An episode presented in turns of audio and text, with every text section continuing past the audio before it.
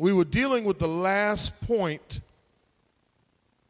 of our series on part one, Fathered by God. Amen. And we're moving into part two, family status, the F in father. Amen. We're talking about our family status. Amen. Every one of us in a family, in our family, we have a certain status. Amen.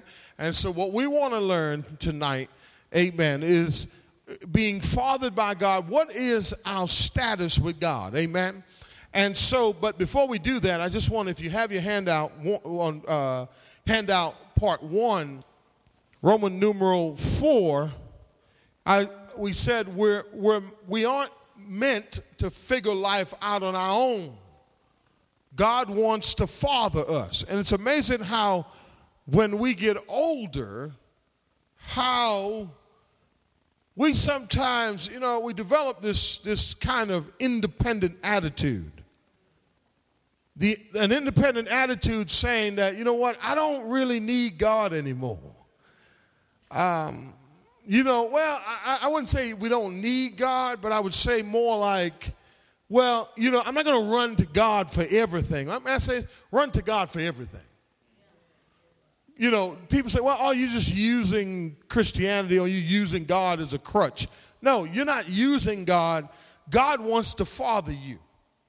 Amen. And you and I were not meant to figure this life out on our own.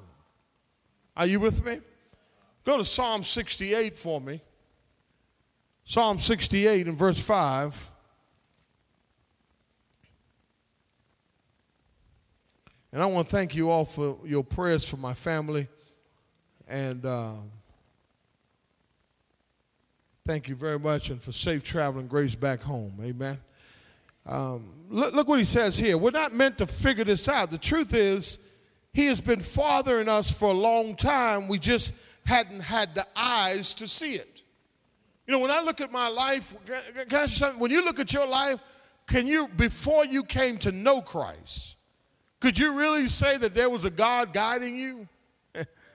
A God, intervening in your life? I think you could say yes, because maybe you did not recognize him. But I say this to you tonight. He is a father, look what the text says, of the what? Fatherless. Amen. And a what? Judge for the widows. Is God in his holy habitation? God makes a what? Home for the what? For the lonely. Are you with me? And he leads out prisoners into what? Prosperity. Now, the writer is saying that God is a father to the fatherless. Now, what does that mean? See, here's the thing. We were all born in sin. We've established some of that. We've been living our lives according to the plan that we had. But may I say this to you? Your Father in heaven wants the best for your life. And he wants to father you. The question is, do you want to be fathered by him? So that means that we must follow his command. I read something today in Deuteronomy. You know, God told the children of Israel, right, when they had went out into the wilderness, he had told them, he said, listen, don't you worry about food. Don't you worry about water, okay? He says, but here's what I want you to do. They had went into the wilderness, right, and it had been a 3-day journey, and they had gotten to the place called Marah. M-A-R-A-H, Marah. Now that word Marah means bitterness. Have you ever been to the waters of bitterness before in your life? And when they got to, they had left out of Egypt, right? They were out into the wilderness, and you would think that God would bring them to sweet waters. See, this is how we think about God. God, when he fathers us, we think that everything is supposed to go what? My way. That we should always have sweet waters. Amen. That life should always be, you know, because I'm with God now, right? But watch this. God brought, they were led to Marah, and the people started to grumble. And I want to put a point right there. When things aren't going your way, come on somebody, don't grumble. Trust God. Know that he is still your father. And oftentimes we miss this point, right? So they got there to that, and they started, this is what they said. They said, I wish that we would have stayed in Egypt. Now watch down. Remember what they're saying now. Think about what they just said. They're saying to themselves, man, I wish I was still enslaved. I wish we were under Pharaoh's rule. Who wants to be a slave? Nobody wants to be a slave, right? Nobody wants to live in that kind of lifestyle. But here's the thing. These people, amen, had forgotten who their father was. As a matter of fact, if I fast forward the story, right, when they got to Sinai, you know what they declared? They said that, it was the golden calf that brought us out of Egypt. Now, I'm just showing you something. Here's the thing. God is not, as your father, he's not going to impose his will upon you. He's not going to force you. He's not going to try to make you. He's not going to push you to do anything. Because he wants it to be your will and your relationship with him. Are you with me? And so the writer says he's a father to the who? To the fatherless, right? Go to 2 Corinthians 6:18. 2 Corinthians 6 and verse 18. These are the passages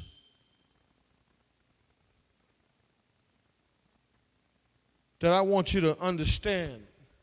That God wants to father you. God wants to be your parent. Amen? He is your parent now. But look what he says. And I will be what? A father to you. See that? What is, Father's Day is coming up. Right? Seriously, right? And guess what? Fathers, listen, I can overlook. I'd come here and preach another message on father. It wouldn't make no difference. All right? How many fathers do you see in church? Not many. How many fathers are really living for God? Not many. You see? You understand what I'm saying? Here's the thing. And so God says, listen, I want to father you. I want to be a father to you. But you have to be a child. Come on, somebody. If you back up in this verse, look, if you back up now to let's go back to verse 16. Now, I don't understand what he's saying. He says, what agreement has the temple of God with what? Right? Now, you are the temple of God. For we are what? The temple. Okay, do you understand that concept? As a child of God, you become a temple of God. There's no longer a need for the temple. You become the temple. This is why we have to be careful what we put in the temple. Are you with me? How we take care of the temple. He says no longer, he says right here, for we are what? We are the temple of the living God, just as God says. Look what he says. I will what? Dwell. I will what? How does God dwell in us? Thank you. Y'all with me, y'all. It's taking me a while to get y'all to see this thing, but I can tell I'm getting a little resistance tonight. It's okay. I will what? Maybe it's hot. I don't know. I will what? Dwell in them and do what? Walk among them. And I will be what? I will be who? Their God. And they shall be what? My people. Now, he had already predicted this. Amen. This was predicted in Isaiah 16. But here's the thing. God was saying, listen, I'm in you. And because I'm in you, listen, I know you may have some up days. Based on what you're going through in your life right now, you understand what I'm saying? You got to be very careful. We have to be very careful that we don't lose sight of who we are. we are the temple of God, and God dwells in us. It doesn't get any closer in relationship like to that. Amen. 2 Corinthians chapter 6, look at verse 17. He says, therefore, come out. Come on, somebody. From their what? Midst, and be separate. And be separate, what? Says the Lord. So as a child of God, as a person of God, as people of God, we must separate ourselves. In other words, listen, if you're trying to find validation from the world will not give you validation. The world is not going to accept you for who you are anymore. Your light has to shine. And you and I have to remember one thing, that no matter what it looks like today, you and I have the presence of God in us. If we have that much power in us, how come we can't overcome some of the things that we're facing right this second? If God is your Father, and I hope He is, amen, and if He dwells in you, you are in a better position than the world. But oftentimes we don't see ourselves in a better position than the world. Why? Because, come on somebody, because when you're not walking in the Spirit, when you're not filled with the Spirit, when you're not, amen, in tune with the Spirit of God, it's difficult to see your situation, watch this, with hope. But thanks be to God that I have a Father who's in heaven. The Bible says He dwells in me. He says, now come out from where? In other words, you have to live a separated life. Look what He says, and do not touch what is what? Unclean. And I will what? Welcome. You know what I was saying earlier in Deuteronomy, actually in Exodus, when the children of Israel was coming out, God told them, listen, if you obey my statutes, follow my command, you'll be fine. They couldn't even do that. When they got what they wanted from God, they went back to being the same people they were before. Now, which parent will keep giving their child stuff, good stuff, if they keep living like that? You only come to me when you want something. Come on, somebody. You only pray to me when you're when you have problems. You're only committed to me for a little period of time because guess what? Because you're going through. The question is, can you commit for a lifetime? Because God has committed to this relationship for a lifetime. Amen. He's committed, I said, to this relationship for what? A lifetime. Where can you go from His presence? Remember we did that passage? Nowhere. Where can you hide from Him? Nowhere. Right? Look what He says in verse 18, and now you see the context is powerful, right? Now when you read verse 18, it makes a lot of sense, right? Look what He says, and He says, and I will what? I will be a father to you. Hello, somebody. Father's Day is coming, as I said.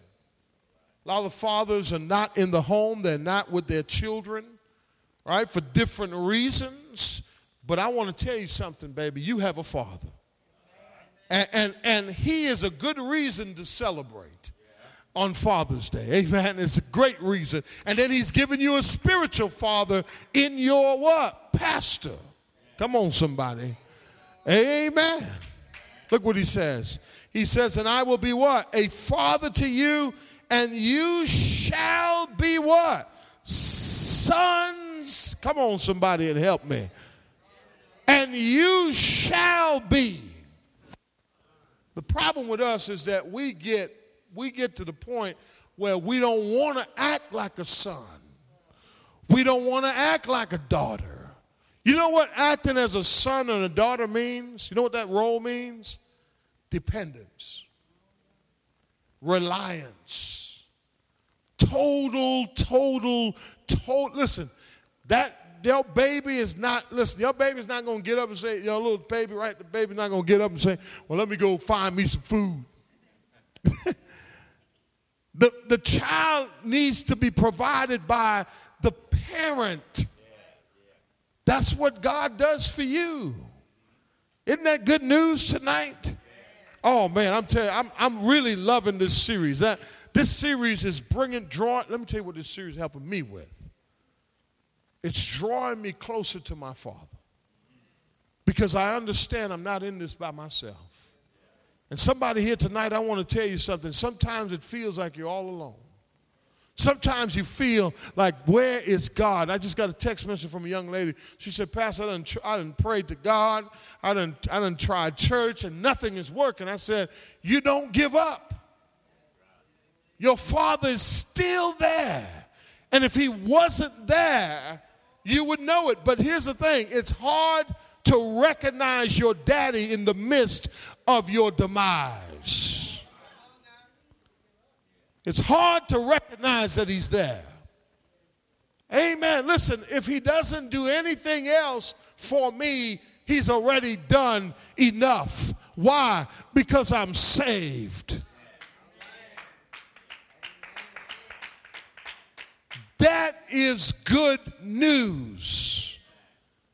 That when you close your eyes, you know where you're going. That I'm going to heaven. Yes, you know what? The rich man and Lazarus. The rich man, the Bible says, he died. That's all it says, and he was buried. But Lazarus, who the Bible says, that he received the bad things in life. Amen. But he still was a child of God. May I say this to you? Let me say this to you. Just because you have difficulties doesn't mean you're not a child of God. Stop believing those lies of the enemy that he's trying to get you to believe. Listen, sometimes isn't it amazing how it's so easy to believe a lie?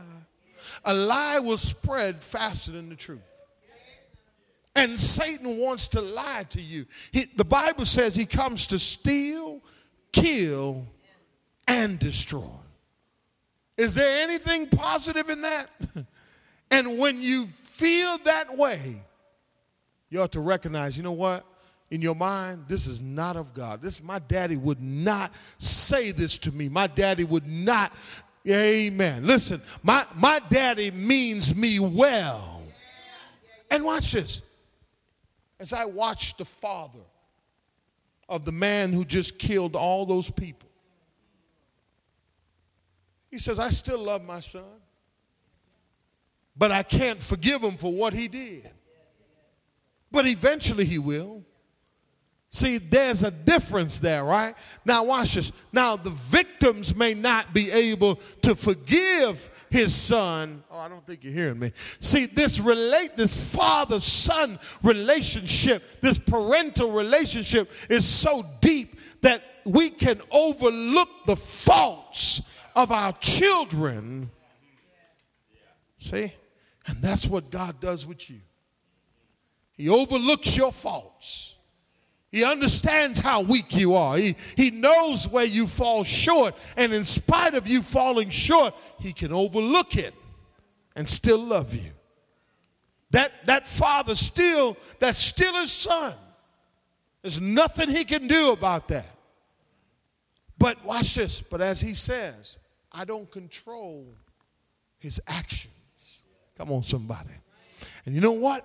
Possibly your relationship with your daddy may not be as vibrant as it should be because it's by your choice. It's not that God isn't available. Come on, somebody. It isn't that he doesn't want to parent you, but it may be that you're not putting in nothing, but you're expecting much out of the relationship. Come on, somebody.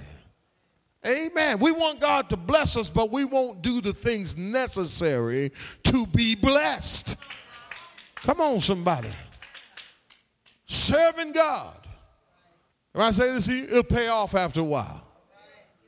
Amen. And at the beginning of your Christian journey, what the devil wants you to think is that, oh, this ain't working. But your daddy said, he says, I will be what? A father to you. Watch this now. I will be a father to you. So you know what I can do now? Let me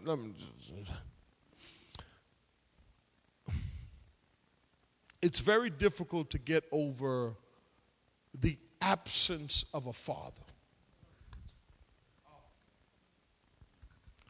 Listen, you may not have thought about it until we started this series.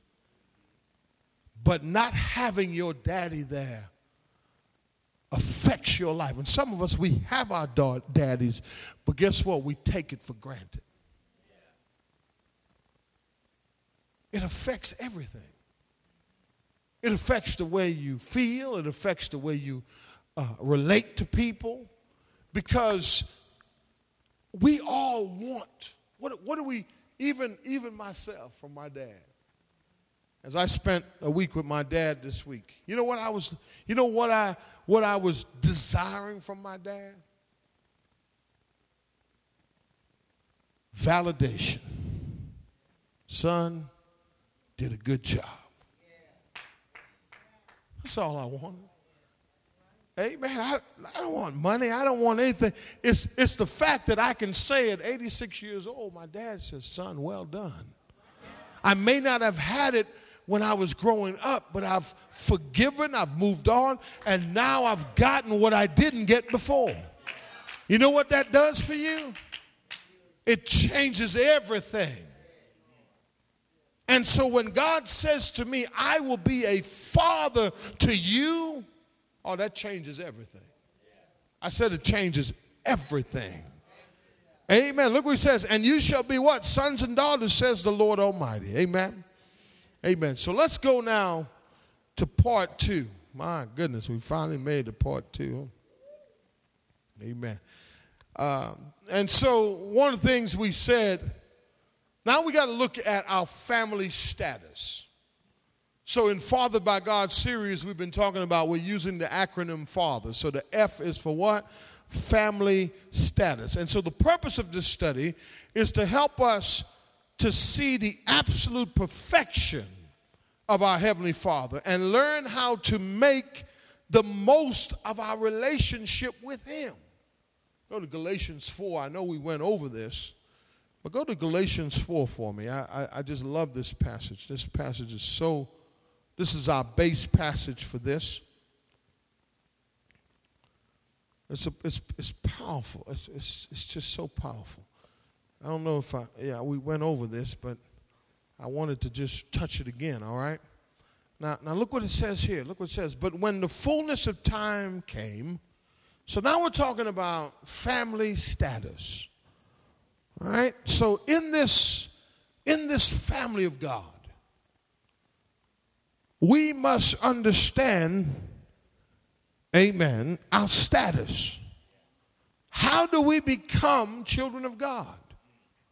I understand what he says. He says, you know, I will be a father to you, and you will be what? Sons. Oh, man. Oh, just that's such a rich feeling when you think that God sees you as a son or a daughter.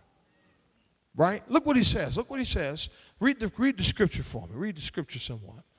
This is Bible study. But when what? Mm-hmm.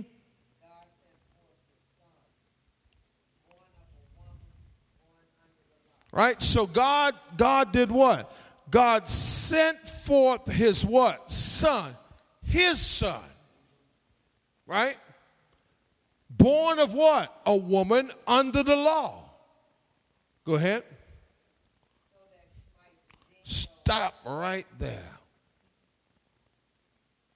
Now, in this family status, the first thing that needed to happen for us, we needed to be redeemed.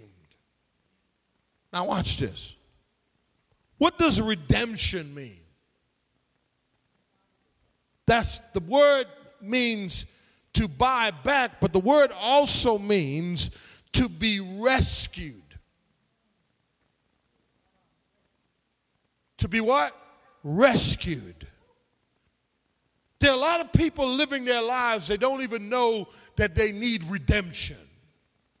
Have you ever redeemed something? Amen. You know, you go to the cleaners and they give you a piece of paper, a receipt, right? You go back, they have your clothes, but you go back, but the only way you can get that clothes is, listen, the ticket is not just going to get it for you. You got to pay. You got to buy it back. You're buying back your own clothes, right?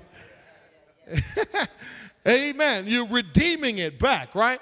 And so he says, when the fullness of time come, God sent his son so that he might redeem those who were under the what? Law. Now, because we were under the law, amen, and that means that we were literally under sin.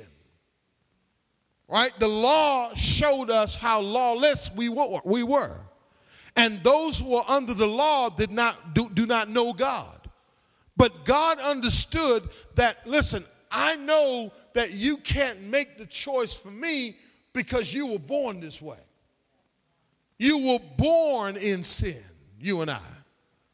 We could not choose him as our father. As much as we had, some of us had a form of righteousness. You know, what I'm saying is you knew about God. Matter of fact, God made you that way. I wish I had somebody. God what? Made us that way. Go to Romans chapter 1 for me. Yeah, it wasn't anything that we did.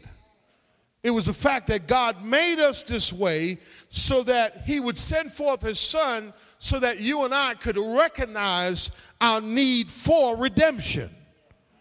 Look at this here. Go to Romans chapter 1. Let's go to verse 18. And look what it says. It says, we're going to go back to Galatians, but look what he says. For the wrath of God is revealed from heaven against all what? Ungodliness and what? The law. Of men who what? Suppress the truth in what? Unrighteousness. Because, watch this, verse 19. Because that which is known about God is evident where? Within who? For who made it evident? For who made what evident? What? No. God made evident to them himself. Amen. Watch what it says. For the wrath of God is revealed unto heaven against all unrighteousness and all ungodliness and unrighteousness of men who suppress the truth in unrighteousness. Because that which is known about who? See, this is what I want to tell you. Is what? Evident. So here's the thing. It means that I knew that there was a God even before I got saved. Because God, even while I was living in unrighteousness, this is why a lot of people can say, this is why we have a lot of false religion today. A lot of people say, well, I know God. Yeah, do you know about God because God made it evident in you when he made you. Now, here's the thing. You knew about God, but you could not do anything about your sinfulness. You ever notice how you kept going back to the same stuff you used to do and you had no power over it? You had no power over your sin. You had no power over your unrighteousness. So what we did was, in our unrighteousness, God knew we were helpless. And as a good father, what he did, he made a way for you to learn about him, but the only way you could do something about that is to recognize his son. That's pretty heavy, isn't it? That's pretty heavy stuff. That's pretty heavy stuff. Because watch what he says. He says, watch this. He says, for since the creation of the world, his invisible attributes, his eternal power, and his divine nature has been clearly seen, being understood through what has been made, so they are without what? excuse. You know what God was saying now? Here's what Paul was laying out here right now. He said, listen, first of all, right, the reason you know about me because I put it in you, right? And because I put that in you, watch this, I've shown you visibly. For instance, general revelation. When you go outside and you look at the clouds, when you see the sun, when you see the moon, who put it there? See, God says, I'm giving you evidence that I do exist. Now watch this. Don't ever forget what God has revealed to you about himself to you. Can I ask you something? How has God revealed himself to you that he's real? That's a question. Now, don't tell me about the things that he's doing. I'm not looking for the blessings and all that kind of stuff. I'm saying, how do you know there's a God?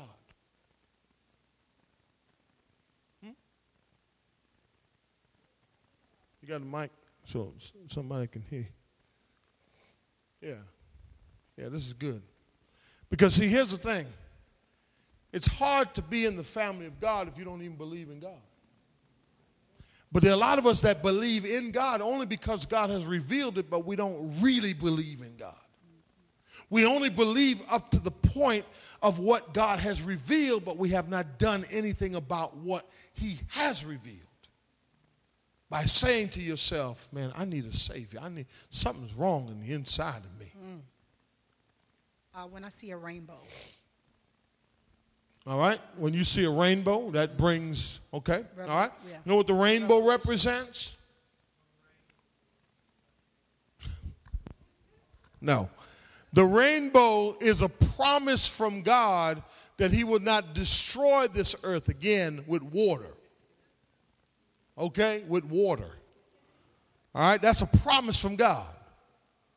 All right, now look what he says here in the text. He says, for since the creation of the world, Verse 20, his invisible attributes, his eternal power, his divine nature. May I ask you something? What has God revealed to you that makes you believe that he's real? Uh-oh. Anybody? How do you know he's real? I know, well, he did something for you. I understand all that. Satan can do that too. That's why Satan can imitate blessings and he can counterfeit miracles. Hello, somebody. He can do that. Something else that I think about too, because I love water, I think about how the sea, like the ocean, right? There is like no end to the ocean. So there has to be a God, you know, to be able to put that much water on the land to where we're not all just drowning. Okay. You know, all right. No the end. Boundaries. Right, the boundaries. All right. Anybody else? Come on, you telling me nobody can, I mean, serious? What has God revealed to you that makes you know that he's real? Okay. He wakes you up. Okay. All right. No, it can't be anything personal. It has to be something based upon what the Scripture says. His invisible attributes, his eternal power, right? He based his creation, in other words. What I'm saying to you, what I'm trying to get after here, is that you have to look at, number one, it's called general revelation. Okay, general revelation for the existence of God. Special revelation for the existence of God is the Word of God. You follow what I'm saying? And then the moral aspect of God is that God put it in you to choose right from wrong. How did you know how to choose right from wrong? But you have to, listen, if you don't have something that convinces you that God is real, what's really keeping you? There you go. good. I mean, when you look outside and you see the sun hanging at a 90-degree angle, just far enough. Just listen. It did not evolve. It wasn't the Big Bang, because okay, if it is the Big Bang, matter and force, then here's the question: who created matter and who created force? See, God is pure actuality with no potentiality, because if he had potential, then that means he needed to learn something. God is before everything, and everything is before God. He's Alpha and Omega. He exists in eternity before time was ever even created. But here's the thing. I know, see, these are the things we overlook. Think about this. If I were to say, defend why you believe in God, could you defend it? Based upon not just your experience, because that's another way that you can prove the existence of God, by your experience. I can prove that with my testimony, right? But I can honestly tell you, every day when I look up in the sky, I know there's a God, because only God could do that. Go ahead. Uh-huh.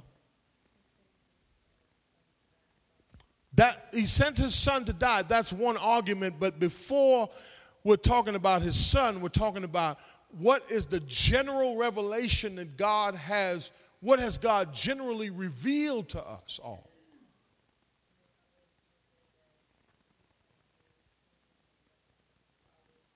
Okay, the flowers, the trees, okay, great. Okay, we have, see, this is what I'm trying to get after.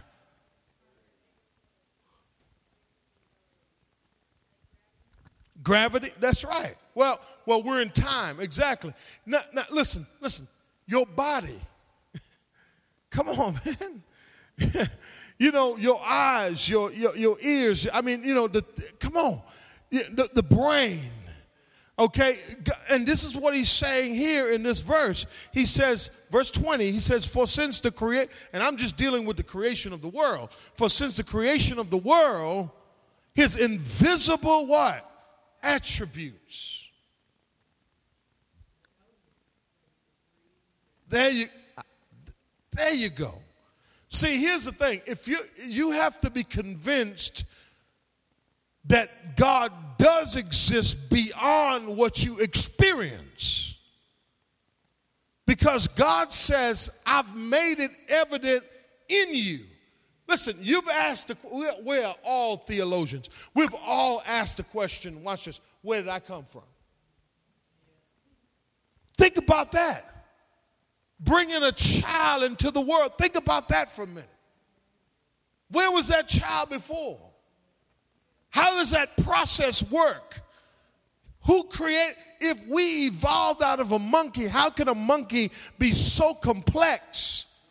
And if we did evolve from a monkey, then that's my God. See, so it moves. So when I say God being our Father, I'm talking about looking at this relationship on a deeper level. Start paying attention to what's going on out there. God will show you. Now, here's the other way God proves his existence: through special revelation, the Word of God. See? And here's the other one. The moral argument. And here's another one: the death, the burial, the resurrection of Jesus Christ. Those are the ones that come later on, but you have to ask yourself this question, right? What has God revealed to me that makes me believe that he's real? And I've seen with my own eyes. It wasn't until I was saved that I could appreciate the sun and the moon and the stars. Who hung the stars in the sky? Who puts the moon where it is? Who put the sun where it is? What about the weather? What about the earth? What about all these things that God says, I created it. And what I did is I wanted you to see what I made. And by you looking at what I created, I hope you would say in your heart, I want to know this God. But this is where the devil stepped in with the evolution and the Big Bang theory and all these other theories. And notice they're theories. They're not truth. Watch what he goes on to say here. He says his eternal power and his divine nature has been clearly seen, being understood by what? Through what? What has been what? Made. So that they are without what? You know what's going to happen to people who die without knowing Jesus when they stand at judgment one day? This is what God's going to say to them. Why didn't you believe? Well, I didn't believe because I don't know why I don't believe. I just didn't believe. I didn't know. Right? You know what he's going to say to them? You did know. Because guess what? I showed you. I showed you, but here's the thing. I knew you were born in sin. I knew you couldn't understand me. So I built it in you so that you would know. But it was up to you to act upon what you did know. It was up to you to believe by faith. And so here's the question. Here's the question now. The question now would be, when he asks you this question, you're going to give him a bunch of excuses, but he says no excuse will be good enough. Is that powerful? He says they are with what? Verse 21, let's read it. For even though they knew God, they did not what? Honor him as God or give what? Thanks. But they become what? They became what? Futile in their speculations, and their foolish heart was darkened. Professing to be what? Wise, they became what? Fools, and exchanged the glory of the incorruptible God for an image in the form of corruptible man and birds and four-footed animals and crawling creatures. In other words, we worship all these things, idols. We worship our cars, we worship our jobs, we worship. Listen, I said to my class today, if your job is causing you to compromise your Christianity, it's time to find a new job. You say, well, wow, what does that mean? Because God says this, Matthew 6:33, seek ye first the kingdom of God and his righteousness. And all these things will be added unto you. God says it's hard to serve man and mammon and God at the same time. You can't serve two. Either you will serve God or you will serve riches. Hello, somebody. But if you trust in the God that is your Father, oh, he'll make a way. See, the problem with us is that we want more. But God says, just ask me for your daily bread. Isn't that what he said? Give us this day our daily bread. Children of Israel, when God rained down manna, he told them, get enough for each day. You know why? You know why God wanted them to do that? To show, he did it to test them, but he also did it to show their dependence on him daily. See, sometimes when we get an abundance, listen, if you can't handle abundance, then God's not going to give it to you. But when you have an abundance, it's easy to forget about the God that gave you the abundance. See? So what they did was they exchanged the truth for a lie. They served idols rather than serve the true and living God. Are you with me? Look what he says now. He says, therefore, God did what? See, God is not, listen, your Father is not going to wrestle with you. He's not going to fight with you. He's not going to, listen, you know what? It's a choice. He said, if you want, how can you go from serving a God that created everything to serve something that has four wheels on it?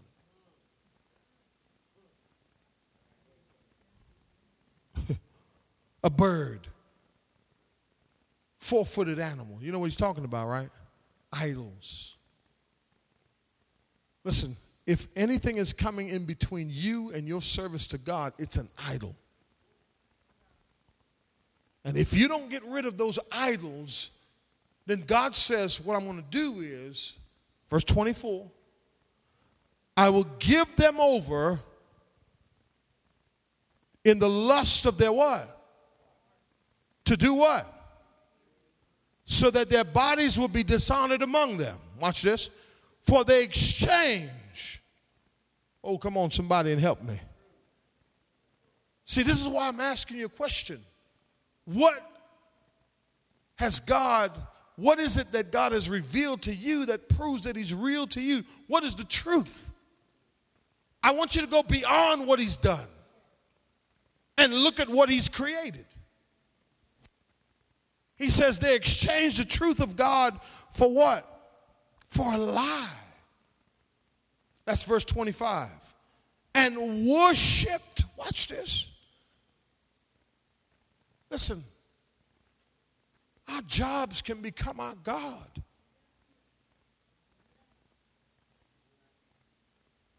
Our pleasures can become our God.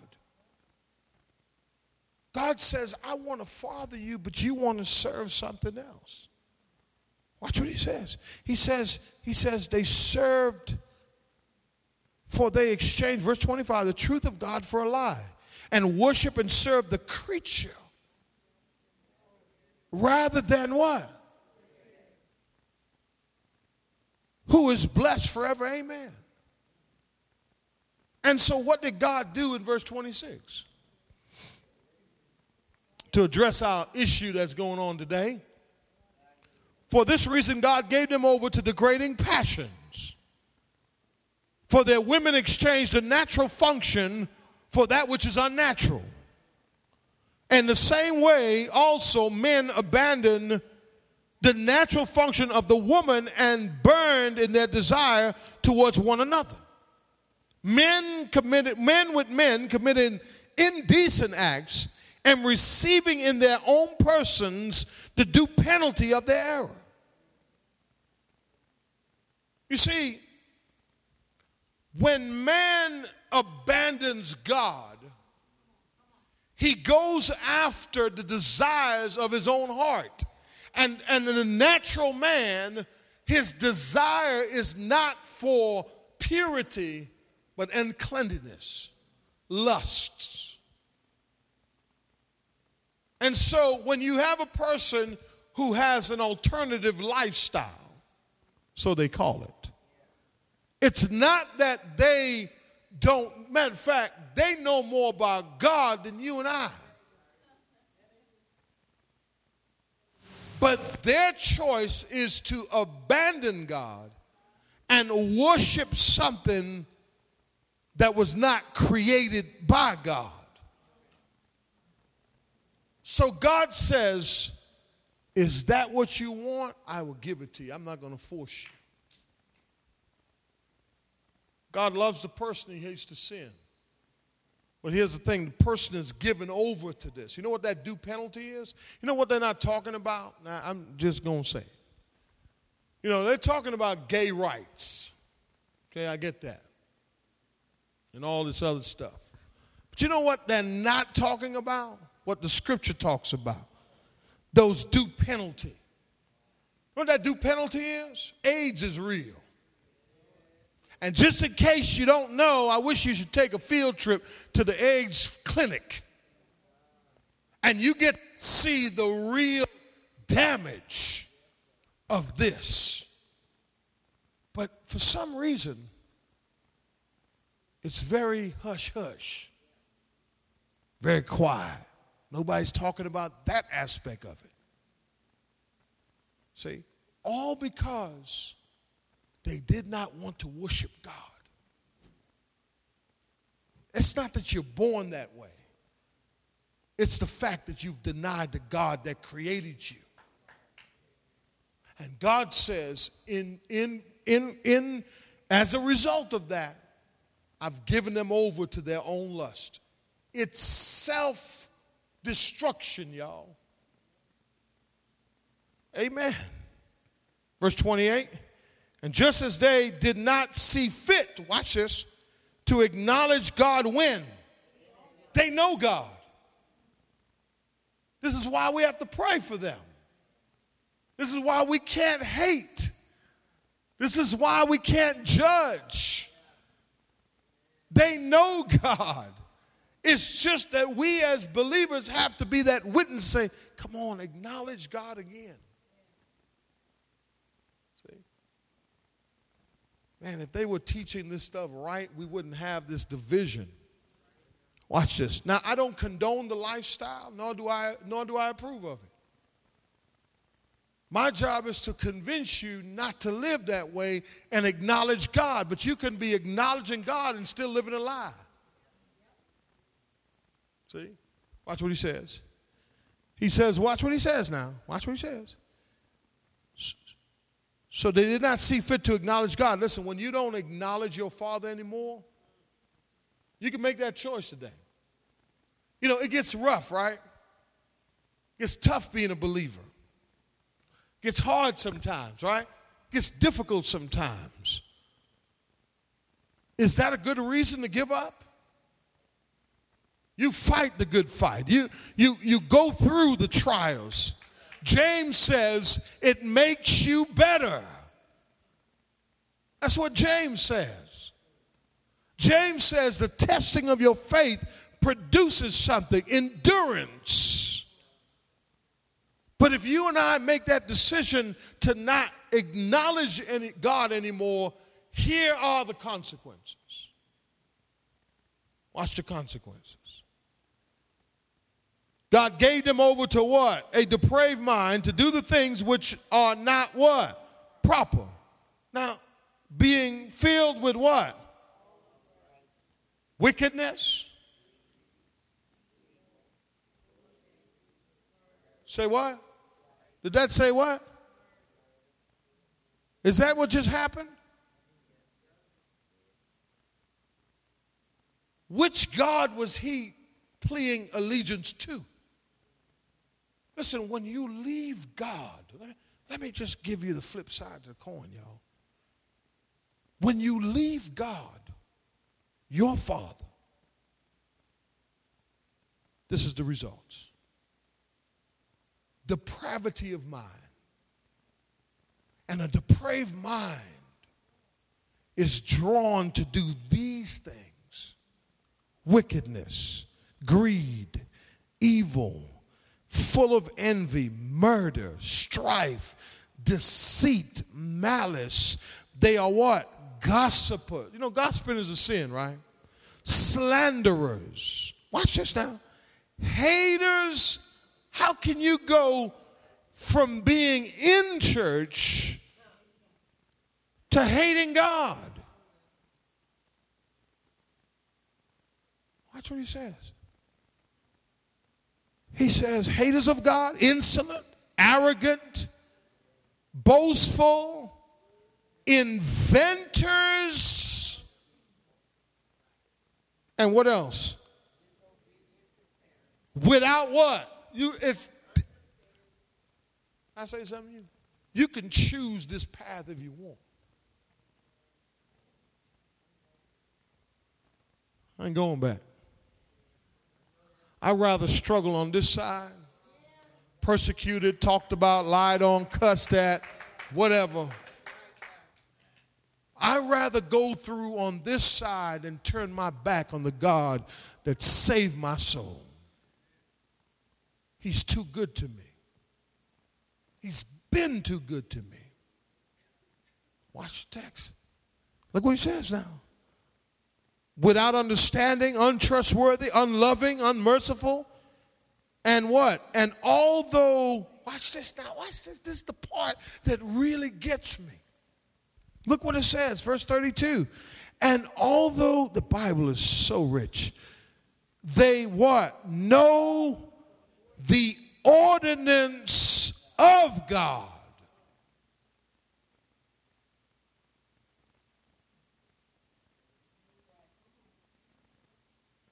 That, You with me, right? You see what I'm saying, right? So the idea here is that you can go around pretending in this relationship you have with him, but be real. But be careful, because just as fast as you came in, Satan is trying to get you out the back door. So he's going to get somebody to make you upset. He's going to trouble you at work. He's going to trouble you at home. He's going to trouble you in your finances. He's going to cause you to feel down and depressed. He's going to get you to say, this ain't working. I keep giving my money to the church and nothing's happening to me.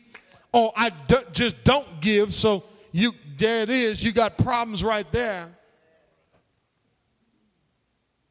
And just as fast as you came in, you can walk out in unbelief. But here's the thing. That's the results. What does it say at the last piece, after that point in that verse? He said what?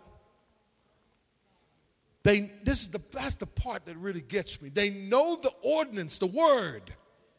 They know what God wants. But why can't they do it? Because of unbelief. Unbelief, there's consequences for unbelief. For those who what? And those that practice such things are worthy of what? They not only do the same, but they also give hearty approval. Misery loves company. So you got a whole new group of friends. If Satan can get you,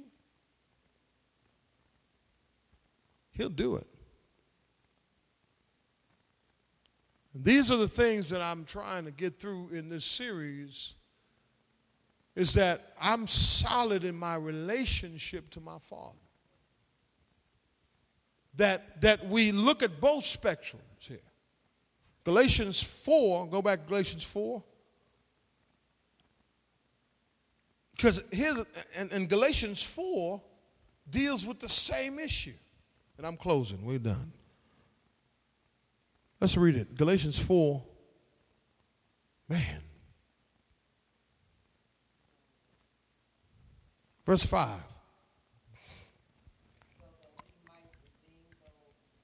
Under the law. Now you see why we needed redemption? Because if we are left without being redeemed, look at what we choose to do. Now, not all of us become homosexuals now.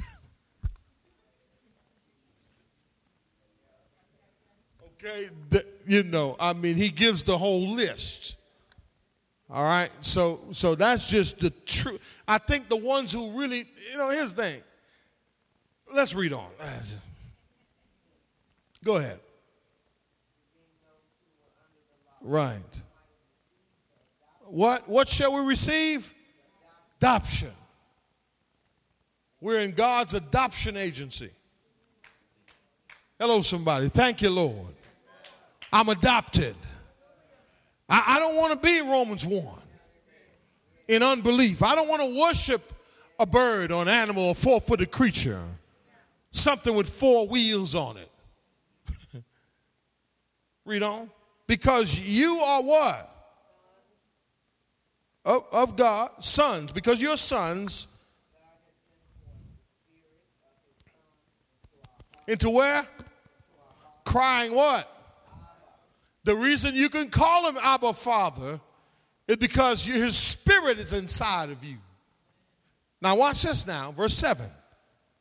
Therefore, because you're sons, therefore, because you have the spirit of God, I went over this before, but I got to touch it again. You are no longer what? A slave to what? Those passions of the flesh. Is it making sense now? Right. But you're no longer, so here's the thing. Stop acting like a slave and start acting like a son or a daughter. Yeah, you may have your up days and down days, but don't forget who you are. You are a child of God. That's great news, not good news, great news. And if what? A son, then what? An heir through God. So in other words, you have some stuff available to you. You have the authority of God. You have the favor of God. You have the promises of God. You have a lot going for you, but what you have to do is never forget who you are.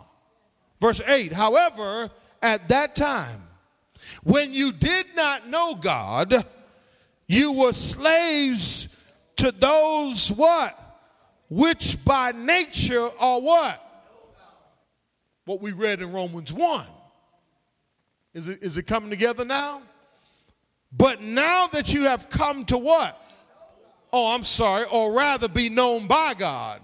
Hello, somebody. How is it? Come on, somebody. Come on, work with me here tonight.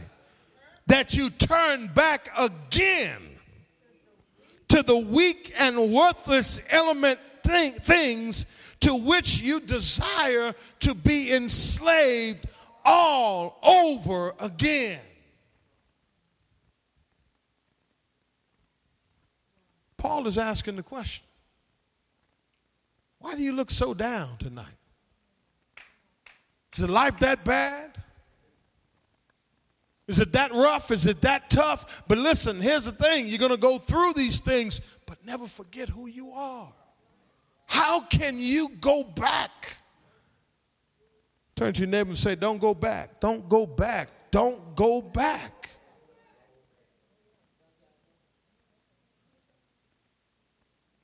Because here's the thing. If you go back, it just proves that you never believed in the first place. Look what he says. Look what he says. He says, you observe days and months and seasons and years. I fear for you. In other words, they were observing a lot of traditional things. Thanksgiving, Turkey Day, Christmas, Easter, you understand. Verse 11, I fear for you that perhaps I have labored over you in vain. Paul says, man, I see you guys going back to false teachings. You're allowing the world to take over your life.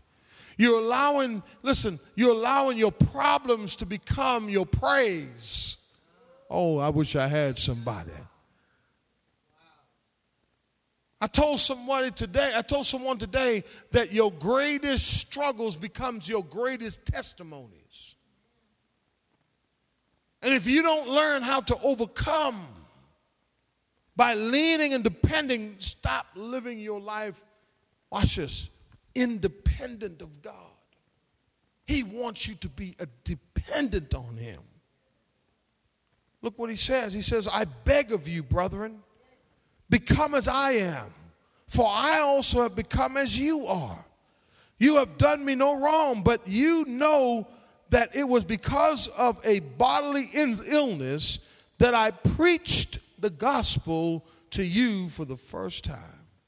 And that which was a trial to you in my bodily condition, you did not despise or loathe, but you received me as an angel of God, as Jesus Christ himself. Paul says, I brought the gospel to you while I was sick.